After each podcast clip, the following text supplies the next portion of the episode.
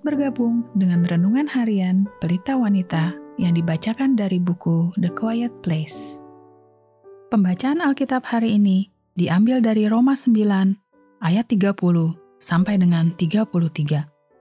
Jika demikian, apakah yang hendak kita katakan? Ini, bahwa bangsa-bangsa lain yang tidak mengejar kebenaran telah beroleh kebenaran, yaitu kebenaran karena iman. Tetapi, bahwa Israel sungguh pun mengejar hukum yang akan mendatangkan kebenaran, tidaklah sampai kepada hukum itu. Mengapa tidak? Karena Israel mengejarnya bukan karena iman, tetapi karena perbuatan. Mereka tersandung pada batu sandungan, seperti ada tertulis, "Sesungguhnya aku meletakkan di Sion sebuah batu sentuhan dan sebuah batu sandungan." Dan siapa yang percaya kepadanya tidak akan dipermalukan. Ayat kunci hari ini adalah dari Roma 9 ayat 33. Seperti ada tertulis, Sesungguhnya, aku meletakkan di Sion sebuah batu sentuhan dan sebuah batu sandungan, dan siapa yang percaya kepadanya tidak akan dipermalukan. Kristus yang dicocokkan dengan dunia. Di dalam kebanyakan gereja, sepertinya kita sering kali terbentur dalam usaha kita untuk menjadi sama dengan dunia, supaya kita bisa menarik lebih banyak perhatian dan lebih banyak jemaat. Kita tidak mau kelihatan terlalu berbeda atau terlalu ekstrim, karena takut tidak diterima oleh orang-orang yang tidak percaya atau dikira tidak sesuai dengan budaya. Dengan demikian, kita telah menuruti dunia daripada memanggil dunia untuk menuruti Kristus.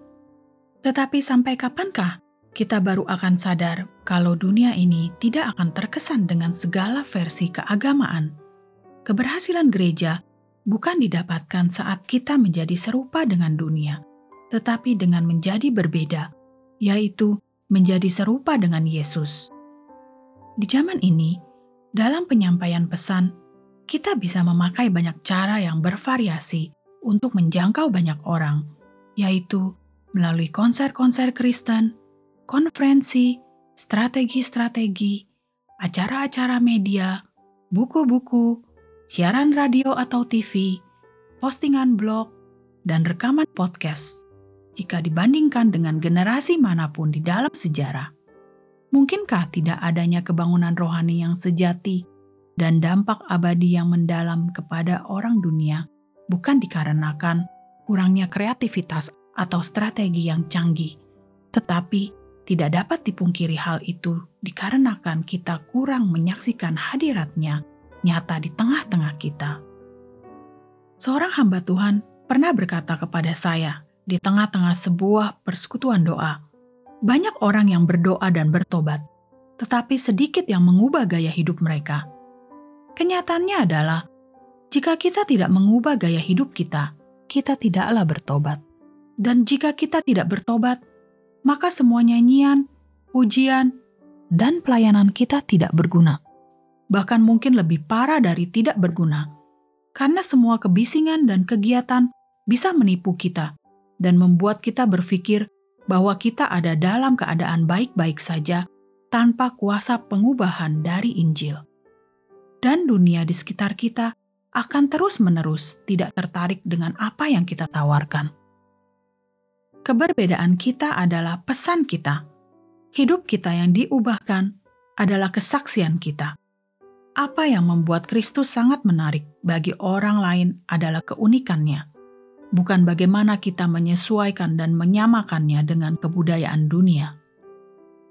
Sebagai penutup, mari kita renungkan pertanyaan ini. Niat yang salah yang seperti apakah yang dapat mencemarkan usaha kita yang kelihatannya menarik bagi orang dunia? Bagaimanakah pandangan yang benar tentang Kristus dan kepercayaan akan firman-Nya dapat memberikan kebulatan hati untuk mengejar kekudusan dan mempertahankan kesaksian hidup yang berbeda di dalam dunia.